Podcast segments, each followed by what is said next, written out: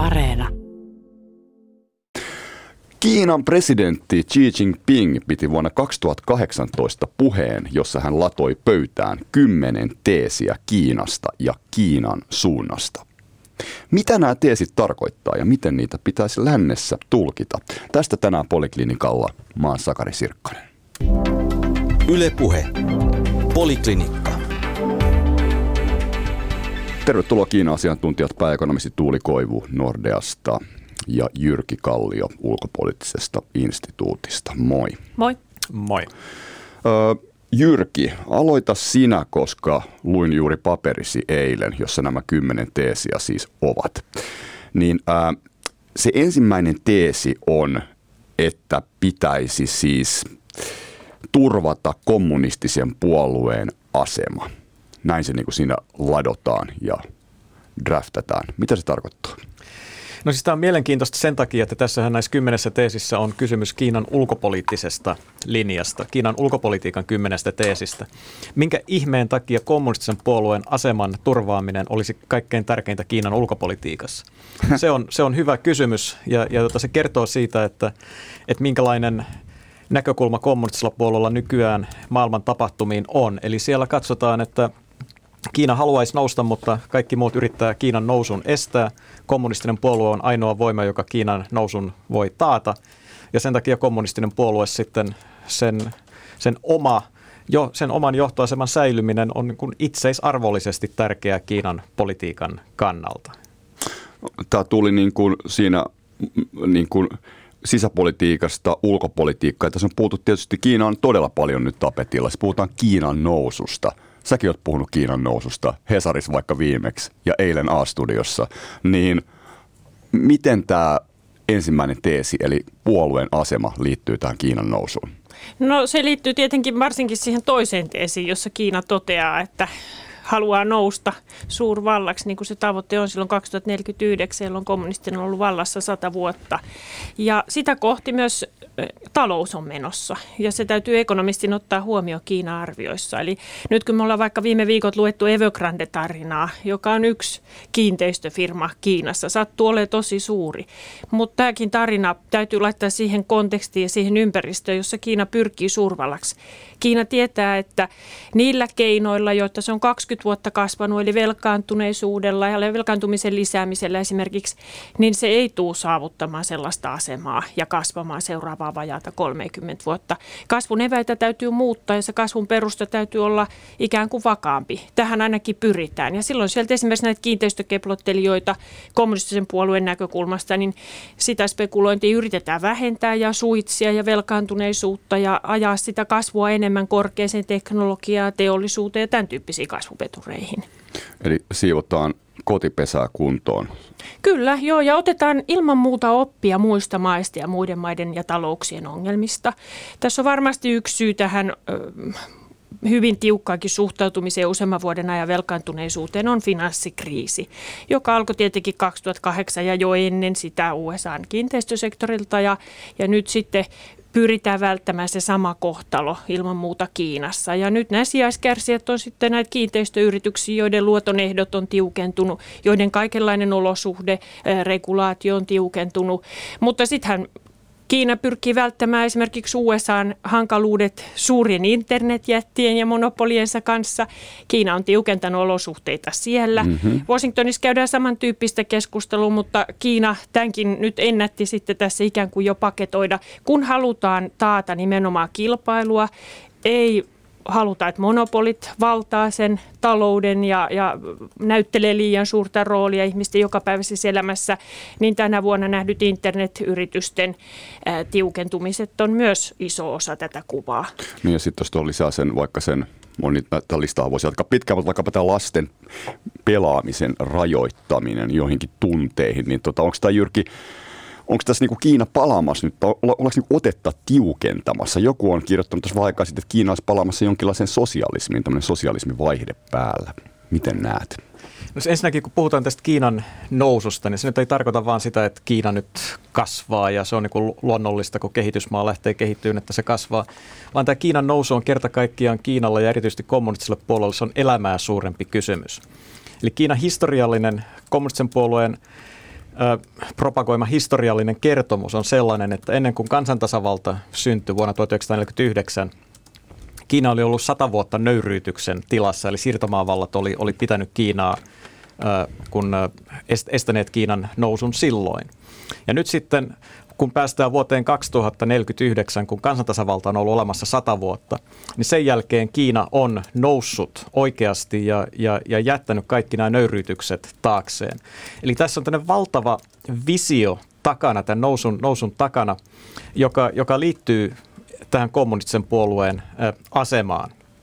Ja nyt tänä vuonna, kun me vietetään kommunistisen puolueen satavuotisjuhlia, niin ä, nyt tässä parin vuoden aikana kaikenlainen ideologinen puhe ja, ja myöskin kaiken niin sosialistinen, kommunistinen fraseologia, se on noussut Kiinan kielenkäyttöön taas paljon voimakkaammin kuin aikaisemmin. Mm-hmm. Ja se ei välttämättä kerro siitä, että Kiina olisi nyt siirtymässä tiukemman sosialismin suuntaan, vaan se kertoo ennen kaikkea siitä, että nyt kommunistisen puolueen täytyy muistuttaa itselleenkin – että mistä tässä kaikessa pitäisi olla kysymys? pitäisi olla kysymys, kyllä. Siis kommunistisen puolueen aseman turvaaminen, Kiinan nousu vahvalla voimadiplomatialla myös kiinalaiseen tyyliin. Mutta siis 2049, 100 vuotta, mutta ehkä jo 2028 maailman suurin talous, niin tuuli. Tässä on pari teesiä, jotka liittyy siis tämän silkkitien kehittämiseen yhdenvertaisesti. Ja sitten äh, syventäen diplomaattisia suhteita niin luodakseen tai luodaan globaaleja yhteistyökumppanuuksia. Niin tota, millaisia ajatuksia tämä herättää, koska olet myös kommentoinut tähän talouskasvuun ja tähän niin kuin tietysti samalla aikaan tietysti Kiinan nousuun taloudellisesti niin liittyy riskejä. Liittyy ilman muuta riskejä, eikä toi 2028 ole ollenkaan kiveen hakattu. No Aika moni se laittaa ole. sen 2030-luvulle ja joku ajattelee, että Kiina ikinä saa Yhdysvaltoja kiinni taloutena. Me ekonomistithan ollaan ihan toivottomia ennustamaan pitkän aikavälin talouskasvu, koska se on tuottavuuskasvua, eikä meillä ole mitään kristallipalloa siihen, että miten me innovoidaan, miten me otetaan ne innovaatiot käyttöön ja, ja niin edelleen. Mutta joka tapauksessa niin totta kai taloudessa, niin kuin ylipäätään niin kuin Jyrki hyvin kuvasi, koko Kiinan ikään kuin asemassa ja itse tunnossa, niin, niin nämä tavoitteet on tosi kunnianhimoiset.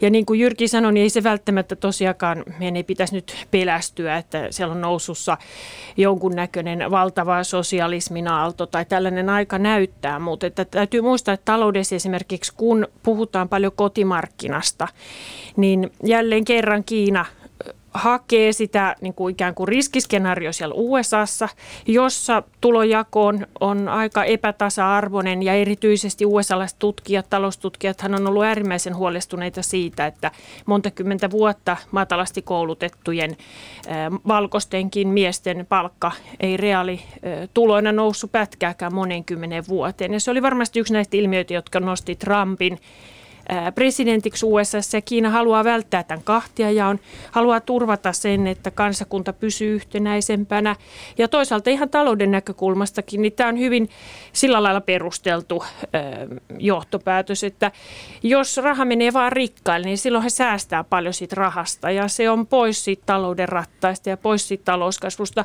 Jos se tulojako on hitusen tasapuolisempaa, vähemmän varakkaatkin ihmiset saa rahaa käyttöön, niin suuremmalla todennäköisyydellä he sen kuluttaa ja pitää sitten ne talouden pyörät pyörimässä. No, ennen kuin Jyrki jatkaa, niin mä kysyn tuohon jatkokysymyksen, eli jatkokyssärin siitä, että kun tämä luottoimpulssi, joka tarkoittaa ehkä niin kuin, niin kuin noin karkeasti sitä, että kuinka paljon pankit vaikka Kiinassa just rahoittaa kiinalaisia kuluttajia suhteessa BKT, niin se on laskenut viime aikoina. Niin mistä se kertoo? Kun sä puhuit just siitä, että pitäisi rahoittaa koko kansakuntaa, nyt näyttää siltä ainakin tämä kokonaiskuvassa, niin on tultu alaspäin. Annetaan siis vähemmän velkaa luottoa. Joo, ja se liittyy nimenomaan tähän siin, presidentti Siin pelkäämään velkaantuneisuuteen, josta hän on puhunut jo monta vuotta ja todennut, että se on yksi suurimmista ainakin talouden puolen haasteita, joita, joista, joita Kiina kohtaa. Ja tämä velkaantuneisuus sai oikeastaan alkunsa tai sellaisen lähtölaikauksen silloin finanssikriisin jälkeisistä suurista elvytyspaketeista, Joo. ja se vaihde jäi vähän päälle. Ja, ja nyt sitten näitä velkavetureita täytyy vähän jarrutella ja keskittyä sellaisiin sektoreihin, jotka ehkä aidommin tuottaa sit talouskasvua ja vähemmän niitä riskejä.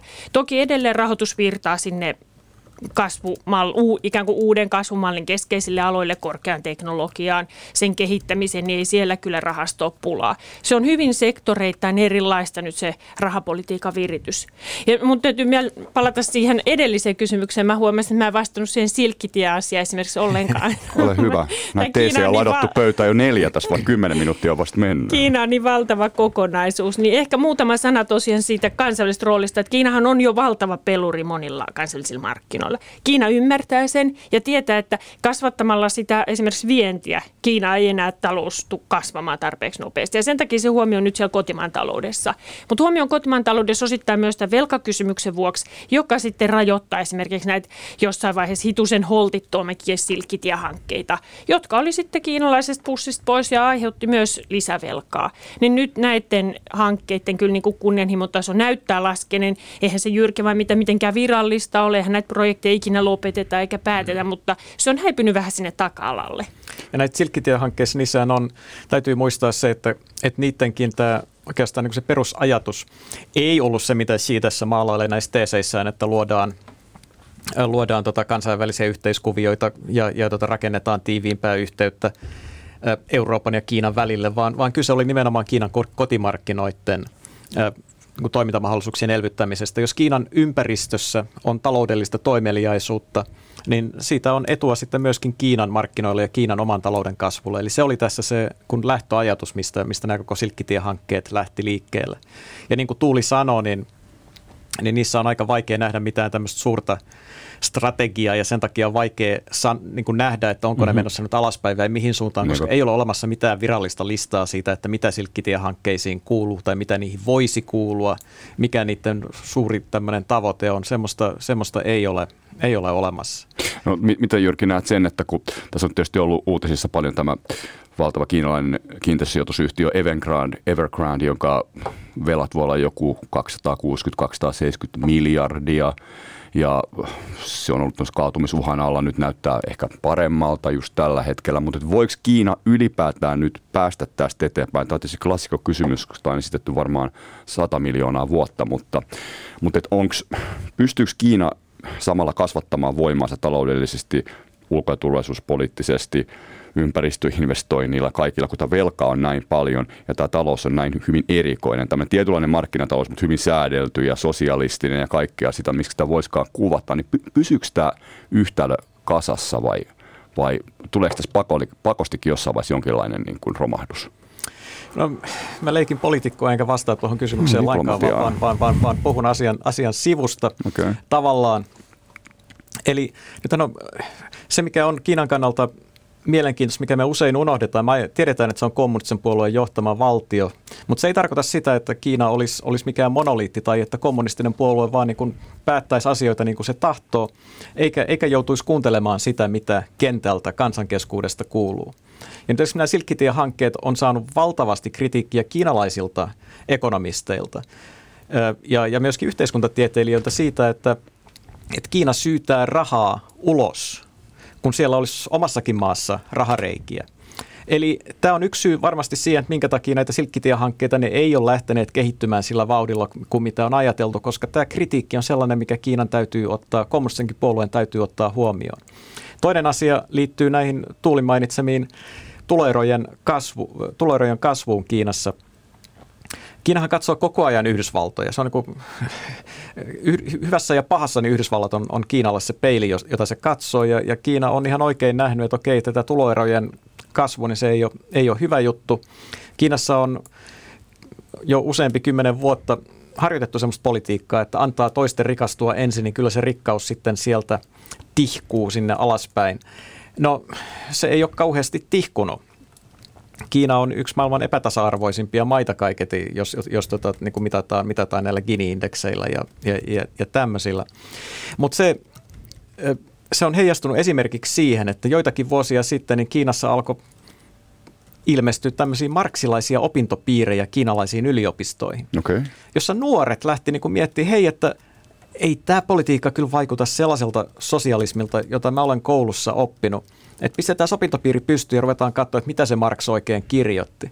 Ja ryhdyttiin puolustamaan esimerkiksi siirtotyöläisten oikeuksia, jotka tässä niin kuin tulo, tuloero systeemissä, niin on siellä pahnan pohjimmaisia. Alettiin lueskella pääomaa. Alettiin lueskella pääomaa.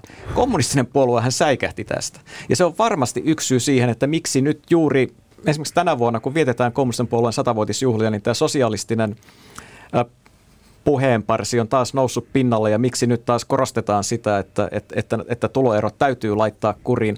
Kommunistinen puolue on todennut, että hei, tämä on ihan oikea ongelma ja vielä pahempaa ei riitä pelkästään se, että se on oikea ongelma, vaan vielä pahempaa on se, että, että se, se on huomattu ja siitä saataisiin niin kuin aihetta kritisoida kommunistista puoluetta. Kuinka huolissaan sä oot Tuuli siitä, että pysyykö Kiina kasassa taloudellisesti vai ei? Tuleeko jossain vaiheessa joku vähän isompi droppi, romahdus, lama? No olisi outoa, jos ei tulisi normaalisuhdannekäänteitä Kiinaan, että PKT-tilastot varmaan vähän sieltä tasotteli jo aikaisempina vuosina näitä käänteitä, että kyllä se kuuluu normaalitaloudelliseen kehitykseen, että niitä tulee, mutta että tulisiko sellainen iso romahdus ja Kiina ei nousisi maailman suurimmaksi taloudeksi, niin siihen me Mä oon aika itse niin kuin Kiina-optimismi noin niin kuin talouden niin. näkökulmasta. Ja tämä mun näkemys oikeastaan pohjautuu sinne niin kuin kenttävierailuihin enemmän kuin taloustilastoihin. Et se drive ja kunnianhimo, jota mä näen, miten ihmiset siellä puuhaa ja tekee ja haluaa yrittää ja vaurastua. Ja kouluttamiseen laitetaan hirveästi resursseja. Ja toisaalta myös sitten se, että että nyt esimerkiksi Kiinan johto on herännyt näihin ongelmiin. Se tuottaa Evergrande, se tuottaa näitä riskitarinoita, mutta mun mielestä ehdottomasti parempi näin ja miettii oikeasti niitä kasvun vetureita pitkälle eteenpäin, kun että paisutettaisiin velkakupla ajattelematta mitään ja elettäisiin niin kuin niin kuin ihan pellossa.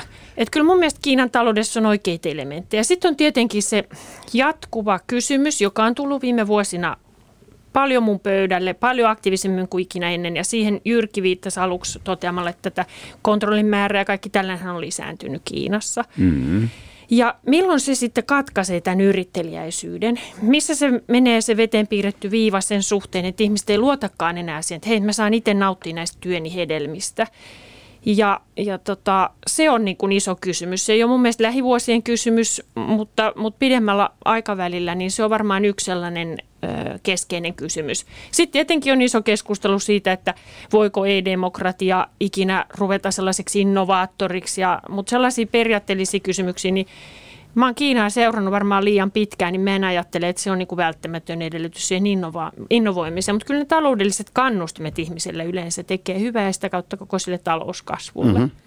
Jos mäkin nyt yritän vastata siihen, siihen, siihen kysymykseen, niin Oikeastaan se toimi, toimi johdantona sille, että, että mä näkisin, että, että nämä on hyviä merkkejä siitä, että kommunistinen, kommunistinen puolue sillä on kuitenkin jonkinlaista kykyä suunnanmuutoksiin ja, ja uudistamiseen ja, ja, ja, ja kun tämän kansan syvien rivien kuuntelemiseen. Eli, eli se antaa jotain toivoa siitä, että, että, että nyt se, siellä ei olla ajama, ajamassa niin täysillä päin jäävuorta, vaan, vaan tota, siellä on myöskin tähystejä, jotka sen jäävuoren siellä, siellä saattaa onnistua mm, ajoissa näkemään. Ja sitten jos ajatellaan, tota, me ollaan Tuulin kanssa siitä oltu samaa mieltä jo pitkään, että Kiina ei ole, ei ole kehitysmaa ja sitä ei pidä niin kuin sellaisena ajatella, mutta, mutta se ilman muuta se on kehittyvä maa ja siellä on valtavasti vielä väkeä, joka kaipaa parempaa elintasoa ja sillä tavalla niin kuin on vaikea nähdä, että nämä Kiinan talouden rattaat, niin kuin tämä iso kuva, että se voisi nyt niin kuin kokonaan pysähtyä, vaan siellä on valtavasti tämä Tuulin mainitsemaa potentiaalia ja drivea viedä, viedä kehitystä eteenpäin. Et totta kai, että me ei varmaan tulla näkemään niin kuin semmoista 30 vuotta jatkunutta 7-8 prosentin kasvua tulevaisuudessa, mutta, mutta se, että se iso kuva on kyllä sellainen, että eihän tuommoinen Kiinan kokoinen talous, jossa niin kuin kaikki peruselementit on, on, on niin kuin sillä, tavalla, sillä tavalla olemassa sitä kasvua tukemassa, niin, niin, niin tota, jotkut rahoituskriisit ja muut, niin niitä, voisiko sanoa, että niitä tulee ja menee. Että. Hei, tämä on niin mielenkiintoista keskustelua. Olen sanoa, että täällä on siis Jyrki Kallio ulkopuolisesta instituutista ja Tuuli Koivu Nordeasta Poliklinikan studiossa ja mä oon Sakari Sirkkanen. Ylepuhe. Poliklinikka.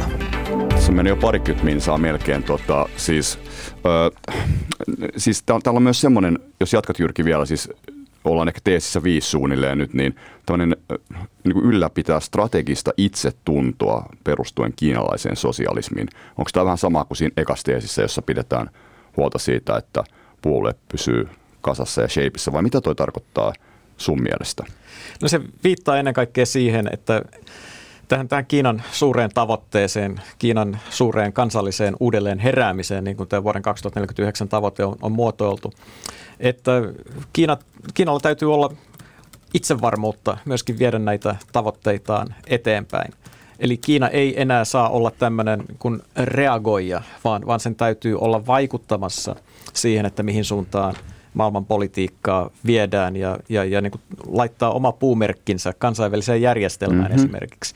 Kiinassa on paljon puhuttu siitä, että kansainvälinen järjestelmä tänä päivänä on länsimaiden ja Yhdysvaltojen toisen maailmansodan jälkeinen luomus, missä on tietenkin siinä on paljon, paljon tottakin, että, että näin, näin, näinhän asia, asia voidaan, voidaan nähdä.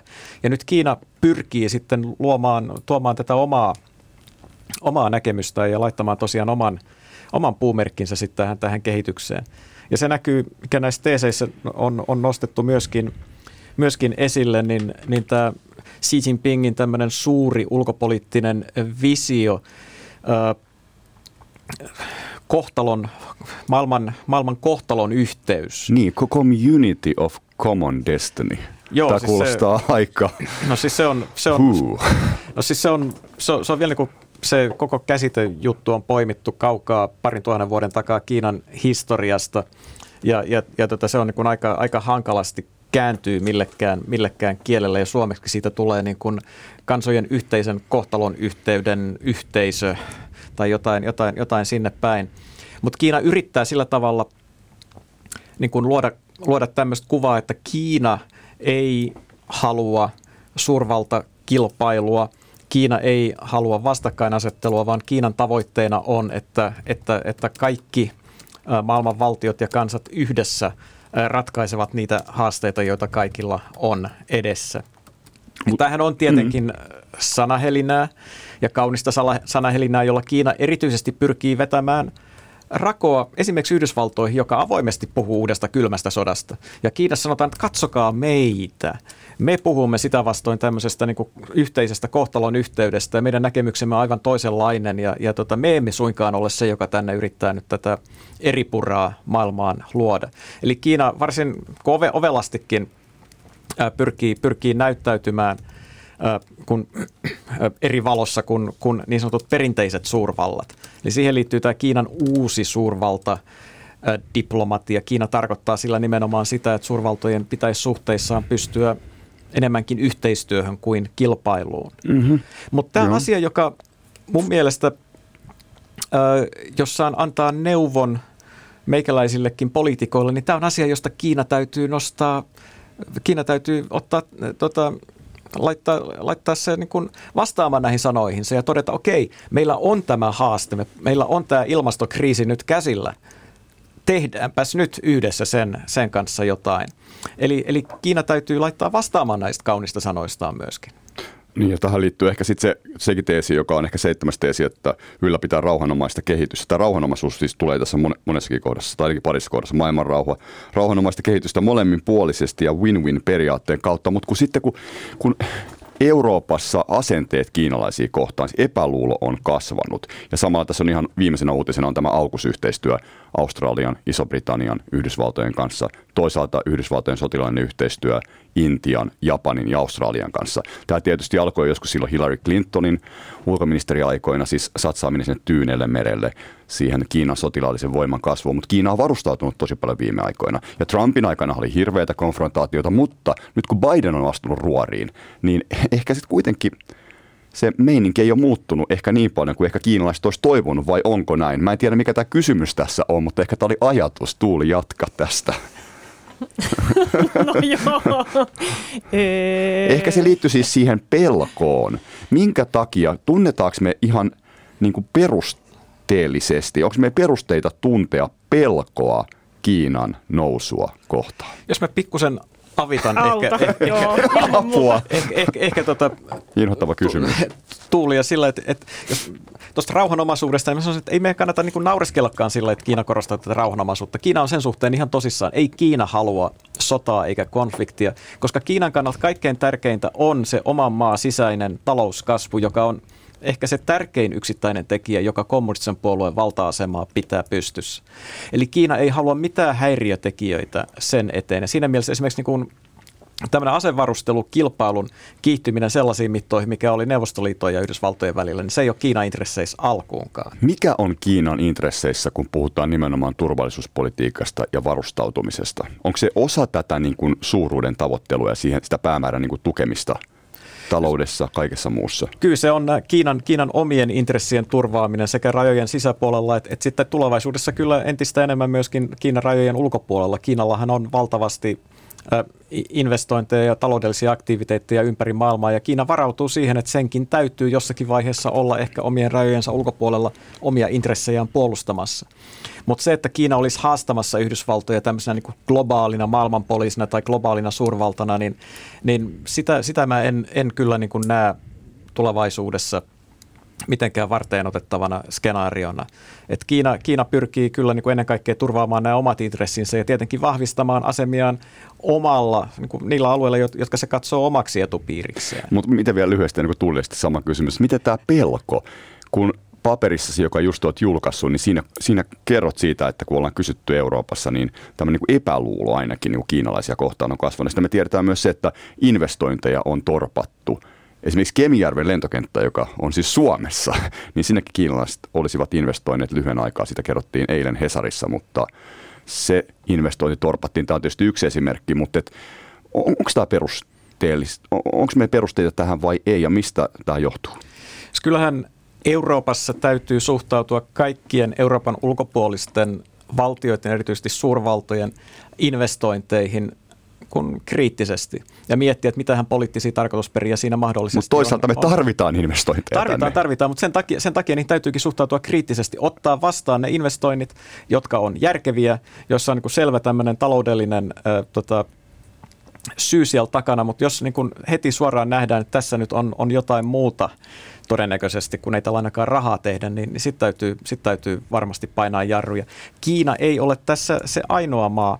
Ja kun puhutaan tästä pelosta, niin, niin kyllähän tässä on pakko niin kun, palata Trumpiin, jonka, jonka Tuuli on tässä nostanut jo muutaman kerran esille, että että kyllä mä näkisin, että aika pitkälti tämä Kiina-pelon kasvaminen Euroopassa on johtunut siitä, että, että että että Yhdysvallat ja erityisesti Trump lähti, lähti lietsomaan tätä kilpailuasemaa Kiina, ki, niin kuin Kiinaa vastaan.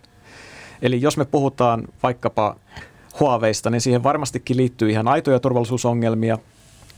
Mutta onko ne turvallisuusongelmat niin suuria kuin annetaan ymmärtää vai onko tässä myöskin kysymys siitä, että, että, että Yhdysvallat on pyrkinyt laittamaan omat liittolaisensa ruotuun, mikä sitten heijastuu muuallekin Eurooppaan? Mm-hmm. Se on muista kysymys, jota pitäisi paremminkin niin kun vielä miettiä. Niin tästä tultiin taas tavallaan tästä niin kuin turvallisuuspolitiikasta ja nyt vakoilun kautta eilen, eilen Hesarissa niin kerrottiin Supon tästä tota noin, niin, katsauksesta, jossa siis itse asiassa ainoana maana nostetaan Kiina esille ja nimenomaan Suomeenkin kohdistuvan tämmöisen niin turvallisuus tietoverkkovakoilu uhan takia muun muassa. Niin, ja siinä Huaweita ei mainita niin kuin nimellä, mutta, mutta kuitenkin kaikki varmasti tietää, mistä firmasta puhutaan ennen kaikkea. Mutta et, miten sä tämän Tuuli näet, tämän aspektin?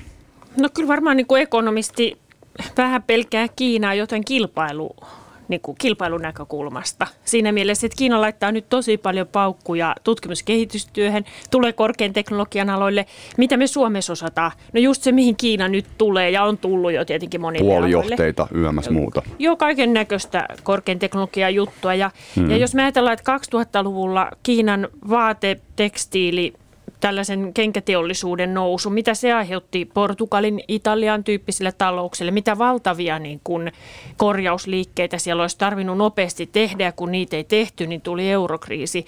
Niin totta kai tämä herättää vähän niin kuin sen näkökulman, että hyvänen aika, miten me Suomessa sitten pärjätään niin kuin tämän Kiinasta tulevan kilpailun kanssa, kun se osuukin sinne meidän ydinosaamiseen, eikä enää sinne Etelä-Eurooppaan osunut pitkään aikaan. Että kyllä tässä vähän näitä tällaisia niin kuin ihan terveitäkin pelkoelementtejä on. Yksi, mitä mä haluaisin haluaisin kyllä ekonomistina korostaa on se, että meidän kaikkien hyvinvoinnin kannaltahan on loistava juttu, että Kiina nimenomaan investoi innovointeihin. Mitä ikinä he keksii tuottavuutta parantaakseen, niin mä toivon, että me saadaan ne käyttöön tänne länsimaihin, kauppa toimii ja sitten se tulee hyödyttää meitä kaikkia. Että ei tässä niin kuin sellaisia turhi Kiinapelkoja tarvitse niin kuin loihtia. Mutta totta kai mä oon todennut pari kertaa kyllä mun kiinalaisille kavereille, että – että kun mä yhdistän tämän aika optimistisen niin kuin talouskuvan Kiinasta ja sitten hyvin erilaisen yhteiskunnan, mm-hmm. jossa ei saa puhua sitä, mitä haluaa ja muuta vastaavaa. Ja niin totta kai se niin kuin herättää sen kysymyksen, että hyvänen aika, tuleeko tämä meidän yhteiskuntamalli ja nämä meidän arvot, joita mä itse ainakin edustan, niin uhatuksi jossain määrin sen taloudellisen niin kuin vallan nousun kautta. Mä en valehtele paljon, jos mä väitän, että mä oon sitä ikäpolvea, joka muistaa vielä, kun Japanin uhkasta puhuttiin Euroopassa hyvin samalla tavalla kuin mitä nyt puhutaan Kiinan uhkasta. Et sekin on kun ihan hyvä muistaa, että et, et, tota, minkälainen silmapiiri oli silloin ja mitä sitten loppujen lopuksi seurasi. Kun Japani alkoi pikkuhiljaa nousta 50-luvulla ja puhut ehkä 60-70-luvusta ehkä. Mm. Ja Suomeenkin muuten tituleerattiin pohjalla Japaniksi 80-luvun lopulla. Hei, wow, se ei kyllä kestänyt pitkään silloin, mutta, mutta tota, okei, mutta mitä mieltä Jyrki oot tästä vakoilukuviosta ja siitä tiedustelusta, mikä kohdistuu länsimaihin Kiinasta? M- miten suuri merkitys sille pitää antaa ja miten paljon, miten johdonmukaisesti kiinalaiset ha- hankkivat erilaista tietoa tietoa kehittääkseen omaa talouttaan ja, ja talousrakennettaan niin yhä tämmöisen niin korkeamman teknologian suuntaan? No mä en ole siinä suhteessa missään mielessä mikään, mikään asiantuntija, mutta kiinalaista teollisuusvakoilusta on puhuttu hyvin pitkään ja, ja se on niin nähty kiinalaisen vakoilun ja tiedustelun tärkeimmäksi ja niin kuin meidän kannalta vaarallisimmaksi elementiksi. Mutta on, on, on ihan hyvä, että meillä ollaan asian suhteen hereillä – mutta mä edelleenkin kyllä kun aina herättäisin myöskin sen kysymyksen, että kuinka paljon näistä uhkakuvista on todellisia ja kuinka paljon tässä on kysymys siitä, että me ollaan nyt kahden suurvallan välisessä kilpailussa ja, ja, ja tota, kumpikin osapuoli käy informaatiosotaa ja se ei voi olla heijastumatta myöskin, myöskin tänne Suomeen ja suomalaisiin äänenpainoihin asioissa. Mm-hmm. Se, mikä on tietenkin Joo. kiinnostavaa tässä esimerkiksi Kiinan aika tuoreessa viisivuotisohjelmassa on, että mä en lue sitä ollenkaan niin, että Kiina itse olisi niin kuin sulkemassa porttinsa kansainväliseltä yhteistyöltä. Ja yksi näistä teeseistäkin hän oli just nimenomaan tätä kansainvälistä taloudellistakin yhteistyötä ja sen korostamista. Mutta Kiina varmaan siinä viisivuotisohjelmassa äm, näkee kyllä ilman muuta sen, että me muut ollaan vähän nyt sulkemassa portteja Kiinalta. Ja se on osa syy sen, siihen tai peruste, että Kiina nyt – haluaa kehittää omaa korkeateknologiaa niin paljon kuin haluaa, jottei se olisi sitten riippuvainen esimerkiksi länsimaiden teknologiasta. Mutta kyllä mä aika luottavainen on vielä sen suhteen, että jos nyt vaikka on suomalainen yritys, joka tarjoaa ratkaisuja ympäristöongelman hoitoon tai jotain korkeaa teknologiaa, mitä Kiinalla ei ole, niin en mä näe, että Kiina olisi sulkemassa portteja, niin kuin ehkä hurimmat on ajatellut, että Kiinasta tulee nyt tämän uuden talousmallin kautta hirmuisen niin kuin itseriittoinen ja, ja se sulkee portit kansainvälisestä yhteistyöltä. Mä olen samaa mieltä kuin Jyrki, että nimenomaan Kiina tarvii vielä pitkää kansainvälistä yhteistyötä, jotta tämä 2049 suuri tavoite täyttyy, niin ei siinä niin kuin Kiinalla ole varaa tässä vaiheessa vielä niitä ovi sulkea. Tämä on, tämä on kyllä erittäin hyvä pointti, minkä Tuuli nosti esille, että se mikä meidän kannattaa koko ajan pitää täällä mielessä on se, että, että voi olla, että me ollaan riippuvaisia Kiinasta, mutta Kiina on myöskin riippuvainen meistä. Ja, ja se, tätä peliä täytyy osata pelata sillä tavalla, että, että, että, että mekin, mekin tiedostetaan se.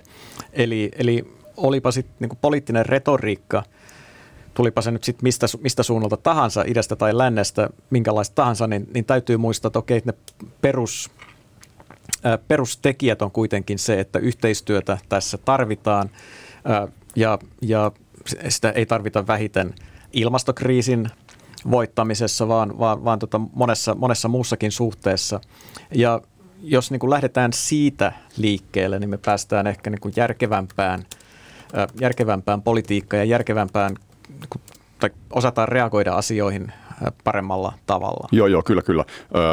Jyrki Kallio ja Tuuli Koivu siis Poliklinikalla. Kun tässä niin kuin yksi näistä teeseistä on, että, että yllä niin ylläpidetään tasa-arvon ja oikeuden periaatteita. Nämä on nyt mun suomennuksia, että en, tota, en ota näistä ihan täyttä vastuuta edes itse, mutta reformoidakseen globaalia johtamista. Ja nyt kun ilmasto on mainittu ja se on tietysti myös tärkeä, niin mitä tämä tarkoittaa tämä niin kuin, tämmöinen pyrkimys tästä niin kuin globaalin, globaalin johtamisen muutta, jos nyt voi suomentaa silleen?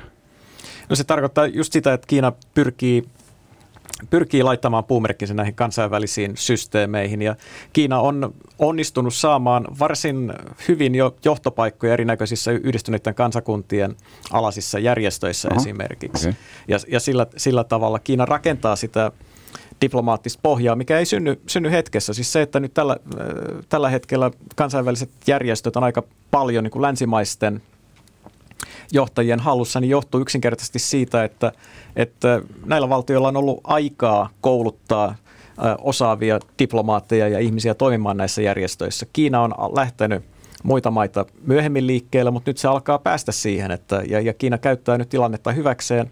Se käyttää tätä omaa ä, kykyään saada ä, köyhiä maita Afrikasta, latinalaisesta Amerikasta puolelleen ja tuke, tuekseen, tuekseen sitten kansainvälisessä järjestelmässä ja Kiina pyrkii niin kuin pikkuhiljaa valtaamaan johtopaikkoja eri, erilaisissa kansainvälisissä järjestelmissä.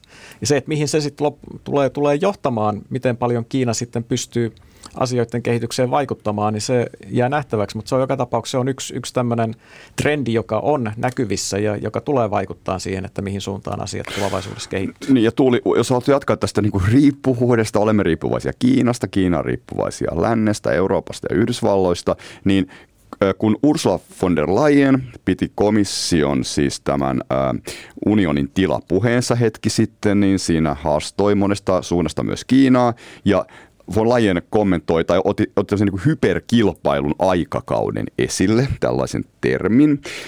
Leyenin mukaan eräät tekevät mitä tahansa saadakseen vaikutusvaltaa. Niin miten tässä tilanteessa EUn pitäisi positioida itsensä? No se onkin hyvä ja vaikea kysymys. Kyllä mä tietenkin kannattaisin sellaista peruspositiivista lähtökohtaa ja ihan niin kuin Jyrki sanoi, niin, niin tästä täytyy muistaa. Positiivista positiointia. Niin, kaksi tota, suurvaltaa nyt vähän mm-hmm. kolistelee sapeleita, niin EUlle varmaan toivon mukaan jää siinä keskellä tilaa toimia.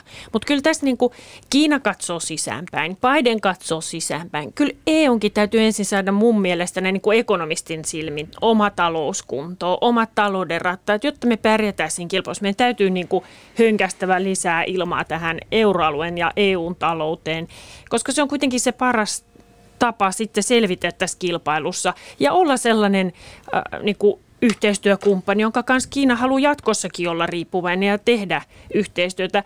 Jos meillä ei ole tarjolla kilpailukykyisiä tuotteita ja palveluita ja me ollaan sellainen ulkoilmamuseo, niin eihän siitä riippuvuudesta sit toisen suuntaan kohta ole mitään jäljessä. Et kyllä mä niin peräänkuluttaisin tässä asiassa myös sitä, että muut katsoo nyt sisäänpäin, niin kyllä EU-sakin, niin, ja varmaan näitä hankkeita onkin, että nyt on EUn elvytysrahasto ja muuta vastaavaa. Mutta kyllä tästä täytyy niin kuin maitten sekä EUn tasolla niin tehdä rakenteellisia uudistuksia, investoida myös ehkä siihen mentaalipuoleen. Me puhuttiin Jyrkin kanssa aikaisemmin, että Kiinassa on tämä tekemisen drive. Euroopassa ihan vastaavaa ei valitettavasti ole. No m- miten Jyrki sä näet EU-roolin, kun siis tota, tässä on pari teesiä, jotka liittyy tähän rauhanomaiseen kehitykseen molemminpuolisesti ja win-win-periaatteen kautta ja sitten kehittäen ainutlaatuista kiinalaista diplomatiaa. Et miten, niin kuin, miten kiinalaiset näkee tällä hetkellä EUn tällaisena niin kuin partnerina, yhteistyökumppanina? No niin kuin Tuuli tuossa sanoi, niin kyllä, kyllä tässä on Euroopalla, Euroopan pitäisi saada omat rivinsä kuntoon paitsi taloudellisesti, niin myöskin poliittisesti. Ja Kiinassahan Eurooppa voidaan kyllä niin kuin pitkälti nähdä tämmöisenä ulkoelmamuseona, just niin kuin Tuuli sanoi, myöskin poliittisesti. Eli, eli meillä on entisiä suurvaltoja, jotka tuolla pyrkii sitten huseeraamaan maailmalla niin kuin ne olisi suurvaltoja vieläkin, nyt nimeltä ketään mainitsematta. Ja, ja, ja, ja Eurooppa sitten taas niin on korostanut omaa arvojohtajuuttaan ja, ja, ja, ja, ja ja johtajuuttaan tämmöisissä niin asiakysymyksissä. Mutta se on vaan hirveän vaikeaa, jos meillä Euroopassa meidän oma arvopohja on täysin levällään. Eli me voidaan puhua, että Eurooppa arvojohtaja, mutta kun niitä arvoja ei sitten kuitenkaan saada edes Euroopan sisällä järjestykseen, niin on aika vaikea sitten esiintyä arvojohtajana ulospäin.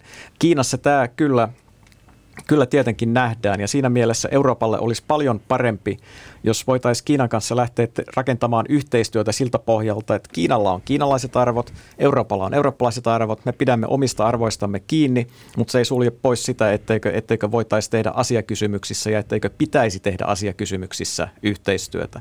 Mutta niin kauan kuin meidän paletti on sekaisin, niin Kiina ja muutkin Euroopan ulkopuoliset valtiot pystyy sitä tilannetta käyttämään hyväkseen. Mm, ja, no, niin, mutta miten tämä arvokuvio menee, että kun eurooppalaisilla on omat arvot, ne on lähempänä Yhdysvaltain arvoja, sitten on kiinalaisilla omat arvot. Haluaako kiinalaiset tuputtaa omia arvojaan meille? Halutaanko me tuputtaa omia arvojamme kiinalaisille? Miten tämä, niin kuin, tämä peli voi mennä? Mikä se balanssi? Miten se voi löytyä? Miten se oikeasti menee? No, kiinalaiset on syyttänyt pitkään eurooppalaisia ja länsimaita siitä, että me ollaan yritetty tuputtaa meidän arvoja Kiinaan ja niinhän me on tehtykin, ei sitä voi kiistää. Ja vielä, vielä niin kuin muutama vuosi sitten niin kaikki ajatteli yleisesti, että okei, että historia on loppu, demokratia voittaa, länsimaiden demokratia. Ja nyt Kiina voi niin kuin, osoittaa sormella, että ähäkutti, katsokaapas, ei meillä ole demokratiasta tietoakaan ja silti meillä menee näin hyvin. Onko tämä se pitkän niin kuin, tähtäyksen lopullinen kuva, niin sitä on, on vaikea sanoa. Se ei välttämättä tule ollenkaan menemään näin, mutta tällä hetkellä Kiina voi näin, näin tietenkin iloisesti väittää ja, ja Kiina voi myöskin todeta ja Kiina yrittää, että nyt on meidän vuoro saada meidän arvojamme maailmalle ulos. No Kiinan sopii yrittää. Sehän on, tämähän on hyvä. Siis on niin arvoja, Mitkä ne Kiinan arvot voisi olla, jota, jotka, josta vois, jotka voisivat kiinalaisten mielestä soveltua vientituotteeksi niin no, sanotusti? Kiinahan, Kiinahan yrittää niin selkeästi viedä ulos tämmöistä, tämmöistä systeemiä, että rakentakaa taloutta Kiinan tuella, me annamme teille rahaa, me katsomme pelkästään niin taloutta ja emme piittaa politiikasta yhtään. Ja tämä on tietenkin asia, joka, joka moni afrikkalaisen maan itsevaltias hallinto esimerkiksi, niin tota, katsoo, että okei, tämähän on kivempaa, ei, ei mitään ehtoja, että saadaan rahaa. Mutta tää, tää, tää, onko ar- se niin? No siis me arvojenkin suhteen, niin mun mielestä me voitaisiin ajatella tätä niin kuin eräänlaisena markkinataloutena ja kilpailuna, katsotaan vaan. Kyllä mä itse näen, että kiinalaisetkin, niin, niin tota, ei, kyllä, kyllä sielläkin Kiina, kyllä kiinalaiset kaipaa demokratiaa ja oikeutta päättää omista asioistaan ihan yhtä paljon kuin ihmiset missä tahansa muuallakin. Mutta tällä hetkellä kiinalaiset vaan on todenneet, että nyt on ihan hyvä olla hiljaa. Puolue on tehnyt hirveän hyvää työtä, talous kasvaa. Kiinalaiset on myöskin hyvin ylpeitä niin kuin omasta, omasta, omasta maastaan. Kansallis, kansallisylpeys on Kiinassa hyvin vahvaa. Ja nyt Kiina voi näyttää, että hei, et katsokaa kommunistin puolueen johdolla, niin, niin tota, Kiinassa menee hyvin ja katsokaa minkälainen narri tuolla oli vähän aikaa sitten Yhdysvaltojen presidenttinä, minkälaisen kaauksen se sai aikaa ja katsokaa miten, miten vakaata meillä on, on, on Kiinassa. Eli tällä hetkellä niin tilanne on se, että puolueella on erittäin vahva kannatus Kiinassa, ei sitä voi kiistää. Mutta ei se tarkoita sitä, että kiinalaiset kansalaiset olisivat valmiita menemään niin kuin puolueen johdossa miten, miten pitkälle tahansa, vaan, vaan kyllä siellä kun edelleenkin niin, niin, niin omista asioista halutaan olla itse, itse päättämässä. Tämä viimeinen teesi oikeastaan sanomaan tähän väliin niin kuin liittyy turvallisuuteen ja kehityksen hyötyihin kannustajan ja ylläpitäen perustana ydinintressit. En, en osaa ehkä tätä oikein suomentaa, Jyrki varmasti osaa sen paremmin, mutta no, haluatko itse asiassa vielä, vielä tästä niin avata, mihin tämä menee sekä meistä Tuulille yhden, yhden pointin? No sitä viimeinen näistä pointeista liittyy näihin Kiinan ydinintresseihin ja niiden turvaamiseen. Eli se kertoo siitä, että Kiinalla on tietty tämmöinen bottom line, tämmöinen niin punainen viiva, jonka, jonka yli se ei salli kenenkään mennä. Eli Kiina ei halua tai ei, ei anna yhdenkään ulkovallan vaarantaa omia ydinintressejä. Ne liittyy yksinkertaisesti itsemääräämisoikeuteen ja alueelliseen koskemattomuuteen. Ja sen takia esimerkiksi Etelä-Kiinan meren kysymys tai Taivanin kysymys on Kiinalle erittäin, erittäin arkoja ja, ja sellaisia, että, että, että niiden suhteen Kiina ei tule joustamaan senttiäkään. Eli tämä on nimenomaan siis tämmöinen niin kuin, jotenkin niin kuin kiinalaisen turvallisuuspolitiikan ydinteesi, tämä viimeinen. Kyllä. Joo, okei. Okay. Kiinnostavaa. Tota, Tuuli, miten, ää, nyt unohdin kysymyksen, miten, ei, ei, ei, taas muistin sen, eli tavallaan kun tässä on nyt Biden ruorissa, niin miten sä näet, että Yhdysvallat suhteessa Trumpin kauteen tulee haastamaan Kiinaa taloudellisesti? No tämä alkuaikahan on ollut aika rauhallista ja se varmaan osittain johtuu tietenkin siitä, että meillä on ollut pandemia. Huomio on keskittynyt maan niin kuin sisäisiin asioihin niin Kiinassa kuin USAssa. Mutta täytyy muistaa myös se, että mitä Biden ei ole tehnyt. Biden ei ole poistanut Trumpin tulleja, eikä mm-hmm. mä odota, että ne nyt ihan hetkeä sieltä poistuu. Kyllä Kiina varmaan joutuisi tekemään aikamoiset niin kuin myönnytykset, jotta, jotta niistä tulleista lähdettäisiin uudestaan oikeasti edes keskustelemaan. Mutta tässä on pöydällä isoja asioita. Ilmastonmuutoksen torjunta varmaan yksi isoin niistä. Ja nyt kun USAssa on, on tämä ruorin pitää vaihtunut, niin toivoa sopii tietenkin, että näitä yhteistyökuvioita nimenomaan esimerkiksi tällä alalla nähtäisiin paljon enemmän kuin aikaisemmin ja tälle laitettaisiin iso painoarvo. Jyrki äsken tuossa hyvin just kuvasi sitä, että eihän me oikein olla niin kuin demokratioina tai markkinatalouksinakaan oltu viimeiset 10-15 vuotta mikään mallimaa Kiinalle, josta olisi kannattanut ottaa mallia. Ja yksi on ollut varmaan tämä pandemian hoito, että siinäkin niin Kiina kyllä vähän naureskelee meille demokratioille, että no tuolla sähellystä se sitten on, kun, kun tota, homma kosahtaa ja johtoa ei oikein löydy. Näissä ympäristöasioissa niin toivon mukaan me pystyttäisiin nyt sitten Euroopassakin niin näyttää jotain sellaista esimerkkiä, eikä munattaisi tätäkin hommaa, vaan me oltaisiin sitten kerrankin se malli Kiinalle, jota he voisivat niin vähän katsoa, katsoa mutta että yhteistyössähän näitä asioita hoidetaan. Niin, niin siis luomaan investointeja, sitä kautta osaamista ja vientituotetta myös EUlle ilmastoteknologiassa. Kyllä, koska kyllä mm-hmm. mä niin kuin jäämättä näen sen, että kaupan rajoitteita tulee, vaikka ei Bidenin pöydällä niitä ole koko aikaa niin kuin eturintamalla, niin kyllähän kongressi koko ajan suoltaa kaiken kaikenlaista Kiinaan mm. liittyvää lakitekstiä ihan, jos välillä viikoittain sieltä tulee uutta rajoitetta. Ja mä uskoisin näin, että, tai odotan itse, että valitettavasti korkeaseen teknologiaan, jos puhutaan nyt sitten vaikka – mobiiliverkoista tai jostain, niin mä olisin enemmän yllättynyt, jos ei mitään rajoituksia tulevaisuudessa tulisi, kuin että niitä, niitä tulee. Mutta mä toivoisin tietenkin, että ympäristöteknologiaa pystyttäisiin pitää jotenkin erillään tästä ja siinä tämä talouden yhteistyö olisi tosi vahvaa. No siis Tuuli Koivu Nordeasta ja Jyrki Kallio ulkopuolisesta instituutista, niin tämä on hyvä, että tämmöinen keskustelu meni ilmastoon, koska Kiinahan on asettanut tavoitteeksi vuonna 2060 olla hiilineutraali, mutta onko siellä niin kuin nähtävissä, kun katsoo näitä kymmentä Xi Jinpingin teesiä, okei, ne on niin kuin ennen kaikkea ehkä ulkopoliittisia teesejä, mutta voitaisiin niin olettaa, että siellä voitaisiin mainita ympäristö tavalla tai toisella. Liittyy siis niin kuin sisäpolitiikkaan, omaan kenttään tietenkin ja sitten ehkä noin yleisemminkin. Mutta mut siellä ei ole niin kuin ilmastoa, ei mainita sellaisenaan. Niin onko se siellä mukana jotenkin sisään kirjoitettuna vai eikö se ole siellä? Jos tavoite on 2060, niin missä Kiina menee tässä niin kuin hiilineutraalisuus roadillaan? No se on kyllä, se on, on kyllä harmillista ihan oikeasti, että se ilmasto ei ole näissä ulkopolitiikan tavoitteissa mainittu. Mutta on ihan selvää, että Kiina on ilmastokysymyksessä tosissaan. Kiinassa tiedostetaan kyllä hyvin selvästi, että, että mitä ilmaston lämpeneminen, minkälaisia haittavaikutuksia sillä voi Kiinalle olla. Siis pahimmassa tapauksessa me puhutaan Himalajan jäätiköiden sulamisesta, jolloin, jolloin, jolloin niin Aasian, koko Aasian vesihuolto menee mullin mallin. Eli, eli Kiina ottaa tämän ilmasto, ilmastokysymyksen. Sorry, mutta miten se liittyy Aasian vesihuoltoon? Koska Aasian suurimmat joet saa kaikki alkunsa Himalajan jäätiköltä ja sitten kun siellä ei ole jäätä enää, niin sitten meillä ei ole kohta vettäkään. Niin, eli, aivan. Eli, eli nämä on, nämä on Valtava valtavia, kysymys. valtavia kysymyksiä. Hmm. Ja siinä mielessä niin, niin on, on, se, on niin kuin kaikki syy olettaa, että, että, että Kiina on tosissaan, mutta se, että valitettavasti nyt näyttää siltä, mä en ole tässä suhteessa mikään, mikään erityinen asiantuntija, mutta mulla on semmoinen käsitys, että nämä Kiinan ilmastotoimet on kaikki niin kuin vähän tonne lähemmäs sitä 2060 vuotta, niin ne, ne, ne tota, toimenpiteet suunnattu, että tässä seuraavan 10-15 vuoden aikana ei vielä kauheasti mitään tapahdu.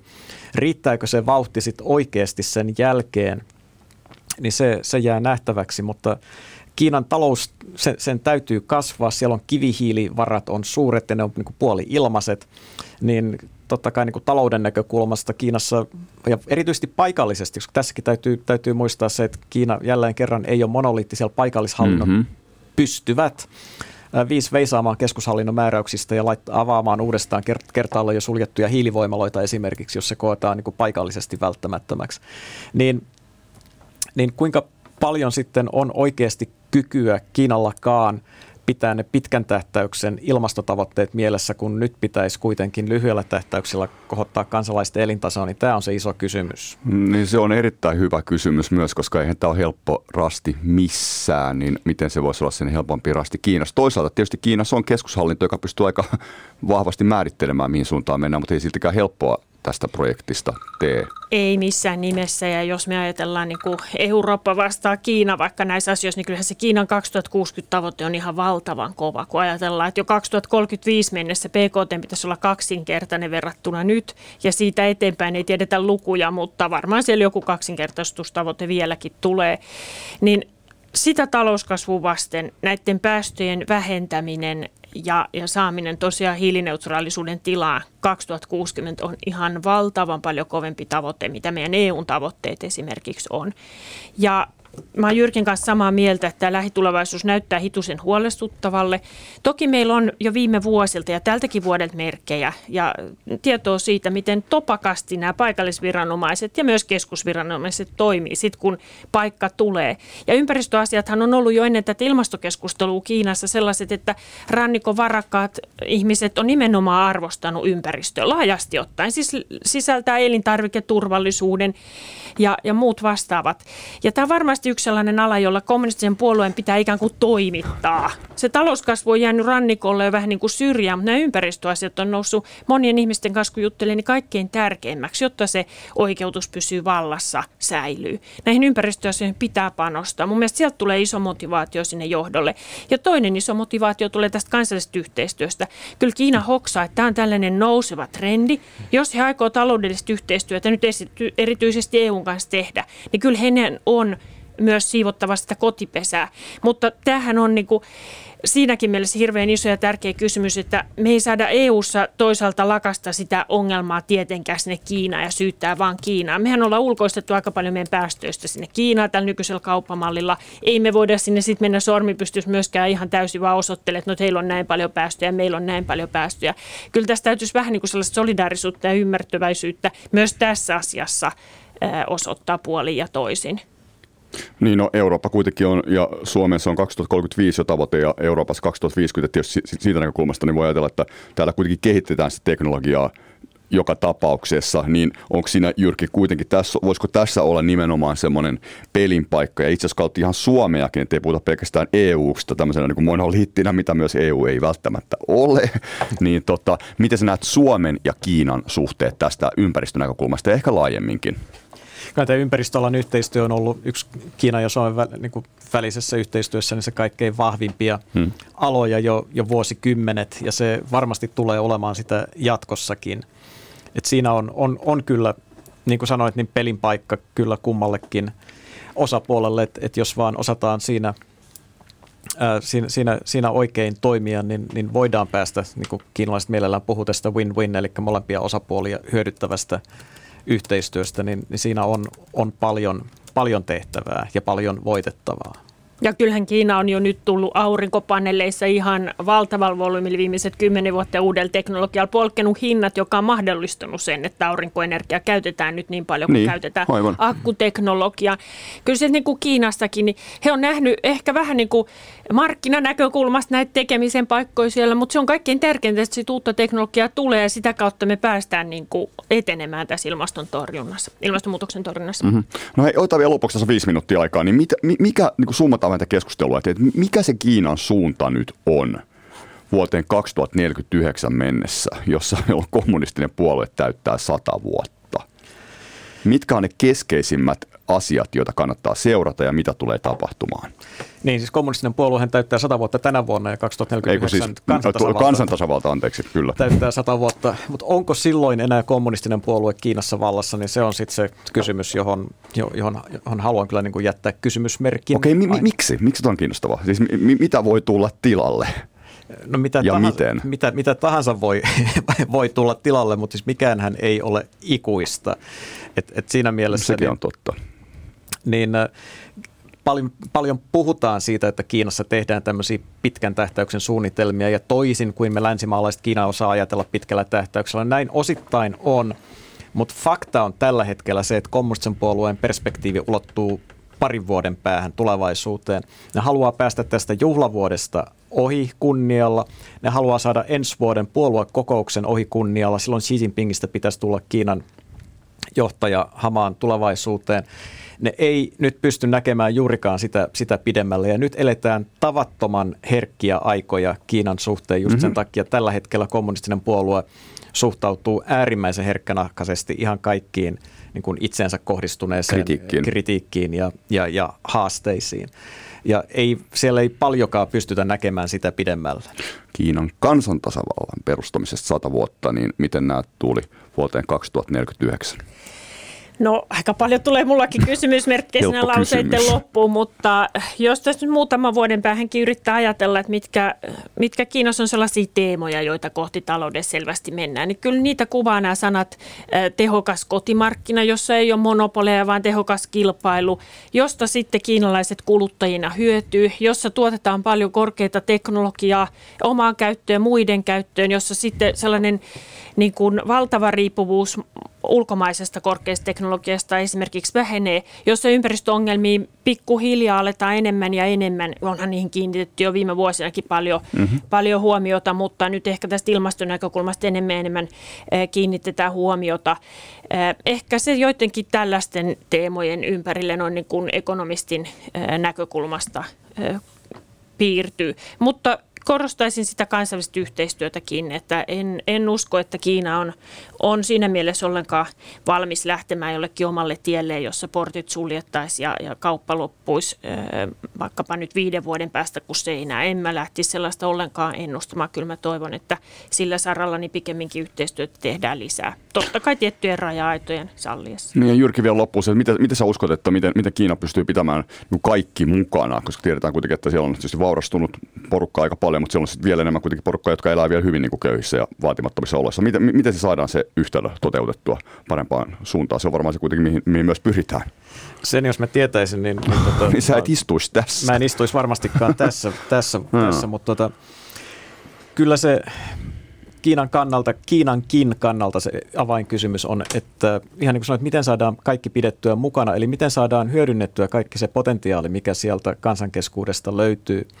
Ja Kiinassa nyt on lähdetty tähän asti siitä, että että riittää, että kommunistinen puolue kuuntelee kansaa herkällä korvalla, mutta riittääkö se, pitäisikö kansan myöskin päästä osallistumaan enemmän asioiden, asioista päättämiseen? Hyvä. Tämä on loistava keskustelu Kiinaa Xi Jinpingin kymmenen teesin kautta ja vähän kaikkea muutakin. Kiitos Tuuli Koivu ja Jyrki Kallio. Kiitos. Kiitos. Kiitos. Yle Puhe. Poliklinikka.